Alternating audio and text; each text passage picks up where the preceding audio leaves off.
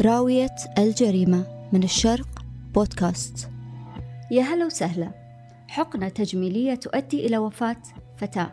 أكيد استغربتوا خاصة أن الإبر التجميلية من فيلر وبوتوكس وما شابه أصبحت رائجة والإقبال عليها كبير سواء من النساء وأيضا الرجال لأن اللجوء إلى عيادات التجميل ما عاد مقتصر على الجنس الناعم فقط. خلونا ندخل في موضوع الواقعة المحزنة. الحكاية بدت لما تعرفت الضحية بالصدفة على أخصائية تجميل وعلمتها عن رغبتها في إجراء عملية تكبير للصدر. الأخصائية بدورها قالت لها إن في طبيب زائر جاي المدينة ويملك يد سحرية لأنه يجري هالنوع من العمليات باستخدام حقنة بوتوكس تحتوي على مادة جيلاتينية وهي طريقة حسب ما قالت جديدة وسهلة وسريعة. والأهم من ذلك ما تخلف آثار وندوب مثل باقي العمليات الجراحية. وبالفعل أجرت الضحية العملية وهي متأكدة إنها بتزيدها جمال وجاذبية لكن الصدمة كانت بعد يومين. بدت قصة معاناة لا أول لها ولا آخر. ساءت حالة البنت والآلام زادت في جسدها فما كان منها إلا أن تواصلت مع مركز التجميل. طبعا الطبيب الزائر توجه لمنزلها وهو مذعور برفقة الطاقم الطبي وبعد الكشف عليها ابتلش وما عاد يدري وش يسوي.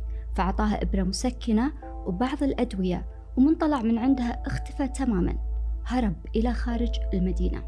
بعد يوم تدهورت الحالة أكثر وأكثر فتم نقل الضحية إلى المستشفى. وعند معاينة حالتها اتضح أنها تعاني من طفح جلدي يغطي كافة أجزاء جسدها وتجلط في الدم حول جسمها إلى اللونين الأزرق والأصفر بسبب الحساسية. هذا غير الإسهال والاستفراغ وصعوبة التنفس. وشوي شوي ساءت الحالة حتى وصلت إلى فشل في أعضائها الحيوية مثل الكبد والكلى يعني باختصار حالتها يرثى لها. الأطباء أرجعوا السبب إلى حقنها بمادة غريبة وبطريقة خطأ أدت إلى وصول المادة المحقونة للعضل بدل الجلد فانتشرت مادة سامة في الدم وأصيبت بالالتهاب. حاولوا الأطباء جاهدين أن يسعفوها يا أما بفتح الصدر بعملية جراحية أو باستئصالة لكن سوء حالتها الصحية ما ترك لهم الخيار بإنقاذها. لأن تبين أنها خلاص راح تفارق الحياة خلال ساعتين كحد أقصى. لذلك عطوها مادة مهدئة للتخفيف من معاناتها قبل ما يتوقف نبض الحياة في جسدها. توفت الضحية والتحقيقات في الواقعة بدت. النيابة العامة أثبتت أن المتهم الأول وهو الطبيب الهارب مارس مهنة الطب دون الحصول على ترخيص من الجهات المعنية. وبالنسبة للمتهمة الثانية اللي تدير المركز فقد أثبتت التحقيقات مشاركتها بالخطأ في موت الضحية. لكونها هيئت المكان للطبيب لإجراء العملية وهو ما أدى إلى وفاتها. وبذلك يكون المتهمان اقترفوا جنحة التسبب بخطأ في موت شخص والمشاركة الإجرامية فيها. بعد ما انتهت القصة ودنا نتعرف على آرائكم ونطرح بعض الأسئلة. من المسؤول عن اللي وصلت له الضحية من وضع أدى لمفارقتها الحياة؟ وهل تشوفون إنها سعت إلى حتفها بنفسها؟ أي هل بسبب حماستها ورغبتها في التجميل نست تسأل عن قانونية عمل الطبيب اللي أجرت عند العملية وهل ثقتها بالأخصائية والطبيب جعلها مصيدة لمن لا هم لهم سوى تحقيق الربح المالي؟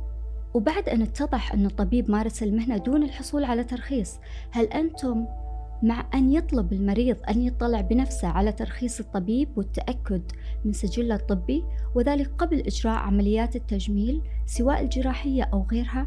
حنا ما نقول أن التوجه لعيادات التجميل خطأ ولكن في الوقت اللي أصبحت فيه عمليات التجميل تجارة مربحة لضعاف النفوس ما هي القيود اللي يتحتم فرضها على العيادات وما هي سبل الوقاية من تكرار مثل هذه الحوادث في ظل سماعنا عن الكثير من الأخطاء الطبية بالعمليات التجميلية اللي تؤدي لتشوهات وبعض الأحيان وفاة كما في قصة اليوم. في النهاية لا تنسون لو مرت عليكم قصة مشابهة من قصة حلقتنا لليوم يليت تشاركونا فيها حتى يصبح هذا البودكاست أداة لنشر الوعي بين الناس وجعل المجتمع أكثر سلاما وأمنا وأمانا. ننتظر تعليقاتكم وقصصكم وألتقيكم الأسبوع المقبل مع قصة جديدة. أكثر تشويقا نكتسب منها العبرة. فمن الله.